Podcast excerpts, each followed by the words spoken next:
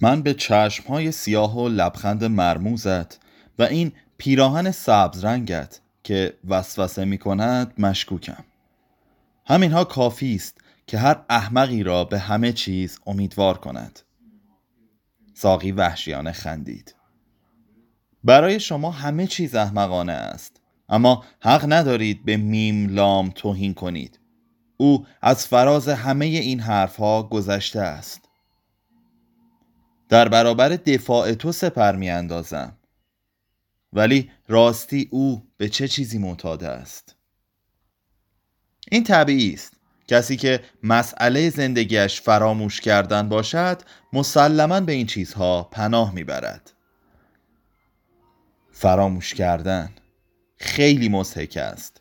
میملام خیال می کند که من او را نشناختم و نمی‌دانم کیست همیشه حرفهایش پر از تعنه و کنایه است بیچاره چه کینه ای از من در دل دارد شما شما با او آشنا بوده اید؟ پس چرا به من چیزی نگفتید؟ چه رمزی در این کار هست؟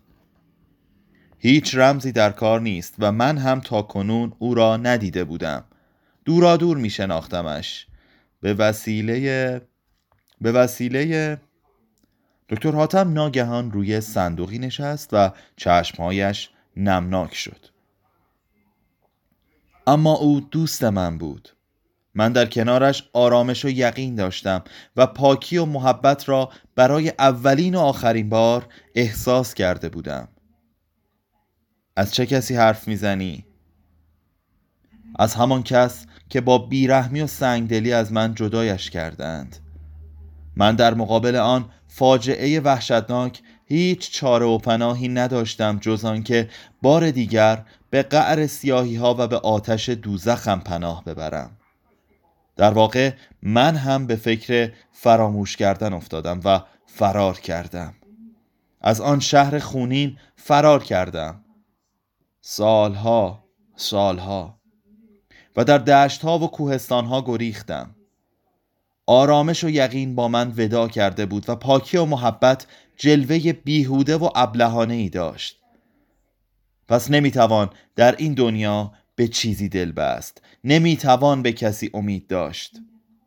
پس جز دوسخ و زیاهی کسی با تو دوستی نمی کند همان چیزهایی که هیچ کس هیچ کس نمی‌تواند از تو بگیرد.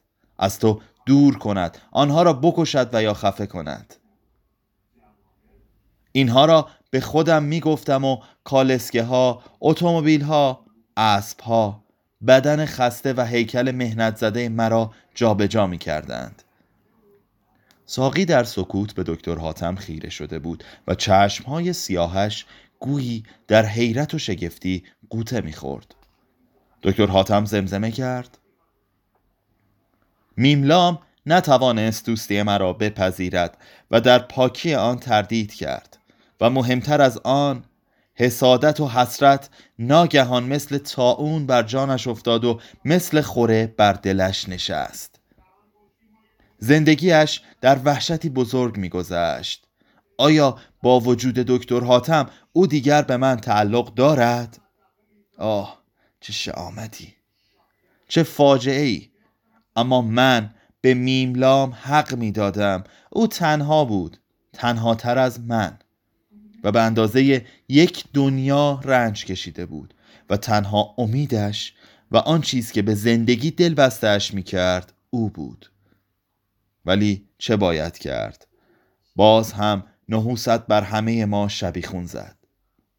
میملا در اشتباه بود در اشتباهی بزرگ و سرنوشت نیز چنین می‌خواست که من نتوانم با او ملاقات کنم و حقیقت را برایش فاش سازم و او نفهمد که من هرگز نخواسته هم امید زندگیش را از دستش بگیرم و خود او هم نخواسته است دست از میملام بشوید و فراموشش کند. اما افسوس همش تاریکی و سکوت بود. هیچ کدام حرف نمی زدیم و پا پیش نمی گذاشتیم که حقیقت را بگوییم و سرانجام روزی اتفاق افتاد. ساقی گفت چه چیز اتفاق افتاد؟ او که بود؟ پس حضور میملام در این خانه به همین سادگی نیست؟ شاید نباشد ممکن است او برای انتقام کشیدن آمده باشد و شما همه چیز را برای من نخواهید گفت؟ چرا ساقی؟ چرا؟ بگذار که میملام انتقامش را بکشد آن وقت همه چیز را خواهی دانست. ساقی با بیاعتمادی و گلمندی خندید. همیشه به من وعده داده اید و میترسم نتوانید از عهده بیان آن همه مطلب برایید دکتر حاتم سردی و بیتفاوتی و چهره متبسم خود را باز یافته بود. ساقی گفت اما از انتقام خبری نیست. شما بیهوده منتظرید. همانطور که از آن جراحی قشنگ ممنوعتان کردند و لابد خیلی هم ناراحت شده اید دست کسی را قطع بکنید و لذت ببرید و بعد حرفهای شیرین بزنید. اما میملام به خود آمده است. این را هم خودش می گفت و هم شکو. این روزها پشیمان است و حتی گریه می کند که چرا بیهود اعضای دیگرش را از دست داده است. می گفت در من چیزی شروع شده است. الان فراموش کردم نوک زبانم بود. یک چیزی شروع شده است. دکتر حاتم به میان حرف او دوید. حتما رستاخیز بوده است. برای اینکه در این مواقع وقتی که کسی امیدوار بشود و بخواهد به زندگی برگردد رستاخیز در او شروع می شود. منتها یک نکته هست. آیا واقعا رستاخیزی در کار هست؟ ساقی گفت شکو مطمئن است. او اربابش را خیلی خوب می شناسد دکتر حاتم با ناباوری به ساقی نگاه کرد. مثل اینکه انتظار نداشته است از او چون این حرفی بشنود و گفت شکو تو خیلی از شکو حرف می‌زنی. چه رمزی در کار است؟ سرخی زودگذری از چهره ساقی گذشت. خنده کرد و گفت مسخرم می‌کنید؟ حرفهایی را که به خودتان گفتم حالا تکرار می‌کنید؟ چه رمزی می‌تواند در کار باشد؟ فقط تنهایی است. تنهایی و خستگی وادارم می کند که گاهی با او حرف بزنم. دکتر حاتم مثل کسی که قانع شده است لبخند پرمهری بر ساقی زد و به شوخی گفت مصاحبت با یک آدم لال فکر نمی کنی خیلی جالب نباشد؟ راستی مردم چه خواهند گفت؟ ساقی به گوشه اتاق رفت و خودش را در آینه قدی بزرگ که اکنون ورقه ای از قبار بر رویش نشسته بود دید و ناگهان به سوی دکتر حاتم برگشت فردا کجا خواهیم رفت؟ به چه شهری و با چه وسیله ای؟ این را هم من نباید بدانم؟ تو خیلی زود میملام را فراموش کردی. او توسط شکوی تو پاکتی پر از پول برایم فرستاده است. پس فرستادی؟ آه. تو همیشه برای این فداکاری های بی سبب آماده ای دکتر حاتم ناگهان با هیجان پیش آمد و ساقی را در آغوش گرفت و بر سرش دست کشید و مثل ای به شادمانی گفت آه ساقی ساقی باز به من تو گفتی؟ آیا اشتباه کردی یا واقعا مرا بخشیدی؟ ساقی شکم و سینهش را سخت به شوهرش فشرد و بعد خواست که خود را به عقب بکشد. هر دو به روی تخت خواب در قلتیدند دکتر حاتم گفت باور می‌کنی؟ باور می‌کنی؟ ساقی نگاه کرد و دید که شوهرش چگونه مثل کودکی میگرید. باور می‌کنی که تنها همین لحظه است که در آرامش فرو رفتم؟ چیزی که عمرها و سالها از آن محروم بودم ساقی با لحنی گرم و خوابالود در گوش او زمزمه کرد عمرها؟ عمرها؟ مگر تو بیش از یک عمر داشته ای؟ اکنون در آغوش هم فرو رفته بودند و دکتر حاتم قلب ساقی را که مثل گنجشکی بر سینهش می‌خورد احساس می‌کرد. ساقی آه کشید و دکتر حاتم گفت همه این چیزها را فراموش کن. فردا به یک شهر بزرگ می رویم آنجا تو دیگر خسته و تنها نخواهی بود. یک شهر بزرگ و پر جمعیت. آنجا که زندگی شبها شروع می شود دست هم را می گیریم و به سینماها و تئاترها می رویم چه سرگرمی ها و تفریحاتی خواهیم داشت. دکتر حاتم چشمایش را بسته بود و دستش با زلف ساقی بازی می کرد اما بوی عرق تن او را می شنید و تمامی طرح بدن اوریان و سفیدش را در خیال می دید. هر دو به آرامی و آهستگی حرف می زدند و در گوش هم زمزمه می کردند گویی برای کودکی لالایی می گویند. آنجا برای تو خانه بزرگی می خرم که آفتاب داشته باشد من همیشه آفتاب را دوست می داشتم با باخچه های پرگل اما از این نارنجستان بدم می آید هرچند که دیگران را ترک می کنم چرا؟ از نارنجستان این خانه؟ از همین مرا به یاد گناه و پستی می اندازد گناهی بی اراده و پستی و نحوستی لذت بخش. ساقی اسرارآمیز من. یک خانه پر از گل و درخت می‌خریم. بی نارنجستان آن وقت تو با همسایه ها رفت آمد می‌کنی و روزهای تعطیل همه به گردش و پیکنیک می رویم. آنجا تو دوباره گل خواهی کرد و شاداب خواهی شد. آه طلا! پس طلا و لباس های قشنگ. من آنها را می‌خواهم. دیگر همه این کتاب ها و لباس های زشت شهرستانی را میسوزانم و تو باید برایم دستبند و سینه‌ریز و گلوبند طلا بخری. با یک انگشتری الماس. و لباس و کفش و جوراب. من باید دل تمام زنها را بسوزانم. و یک الماس دیگر. درشت و درخشان.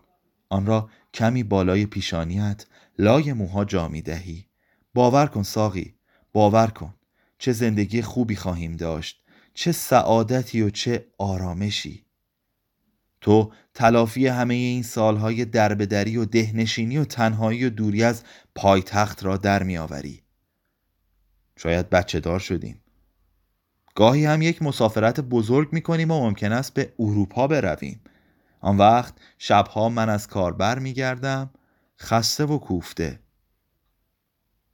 من لباس های بنفش رنگم را می پوشم به خاطر تو با آن الماس درخشان. و به من بوسه می دهی من پستانهایت را فشار می دهم و خستگی از بدنم مثل بخار از روی دریا برمیخیزد. آه اما حالا دستهایت را از روی آنها بردار. تو می گفتی سراب باطل هستی. این تصور را باطل کن زیرا من تو را دوست می دارم هنوز هم مثل همان سالهای اول و آماده هم که صدها پدر و مادر را فدای تو کنم. من تو را می پرستم بگذار در نارنجستان گلی شکوفه نکند. ساقی میدانی که فکر این چیزها هم مرا عذاب می دهد اگر تو روزی حتی به فکر گناه بیفتی من تمام می شوم تو این را میدانی و حالا داری اذیتم می‌کنی. تو را دوست میدارم. خواهی گفت. بگذار بگویم. راست می‌گویی؟ ساقی راست می‌گویی؟ مرا ببوس تا بفهمی. تو راست می‌گویی؟ مرا خوشبخت خواهی کرد؟ مرا از این خستگی و بیحوصلگی و پوسیدگی و این خانه و کتاب ها و این نارنجستان بزرگ تاریک تو در تو نجات می دهی؟ باز هم شهد عشقت را به من می چشانی و همه چیز را برایم می گویی؟ از میملام و دیگران و به من می گویی که همه های مردم دروغ است و تو پاکتر و خوبتر از گلها هستی؟ اینها را می‌گویم به شرط آنکه همه کس را فراموش کنی میملام و دیگران را. این پسر میملام بود و نه کس دیگر. تو چرا نگران می‌شوی و حسادت می‌کنی؟ و من قول می‌دهم که خوشبختت کنم و نجاتت بدهم و همه آن چیزهایی را که وعده دادهم انجام بدهم. لرزه شادی بخش و گرم و شهوتناک سراسر بدن ساقی را لرزاند. دکتر حاتم خودش را به او فشرد و در گوشت گرم و عرق کرده تن او فرو رفت. پس از آن دستهایش را به گرد گردن او حلقه کرد و آهسته تر از پیش گفت همیشه می‌خواستم بدن تو را در دستهایم بگیرم و در موهایت چنگ بزنم و در چشمهایت خیره بشوم. شاید راز زیبایی مرموزت را کشف کنم. اما تو همیشه آرام بوده ای و به من مدد نمی رسانده ای و نگاهت سیاهتر از شب بوده است. مرا ببوس. ببوس و بگو که خوشبختم می کنی بگذار برایت لالایی بگویم. باید امشب در آغوش من به خواب بروی. به خوابی راحت و لذت بخش. زیرا فردا راه درازی در پیش داریم و خسته خواهیم شد. من گردنت را مثل سینه گرم و سفید کبوتری با دستهایم نوازش می کنم نوازش می کنم تا خون در رگهایت گرمتر بگردد و خواب چشمت را بگیرد. ببین ببین چه شب دم کرده دیر وقتی است. ببین چه تنهایی و سکوتی است. ساقی ساقی مرا ببخش و یقین داشته باش که بیچاره ترین و بیگناه ترین و بی اراده ترین فرزند آدم هستم و مرا به آن رنج هایی که در بعد از ظهرها کشیدم و از این پس خواهم کشید ببخش.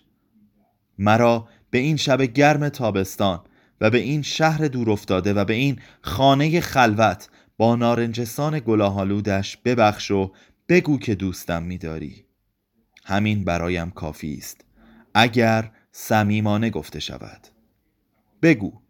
بگو و مطمئن باش که تو را به شهری بزرگ می‌برم که پر از باغ باشد و برایت طلا و لباس می‌خرم و شبها به تئاتر و سینما می‌رویم. و تو پس از آن تا سپید دم در آغوش من خواهی بود. و لذت حتی از موجه هایت خواهد چکید و این دست های مرا ببخش که اکنون گردن پاک بلورینت را نوازش می‌دهد و می‌خواهد روح تو را به ملکوت برساند. صفحه هفتاد و هفت.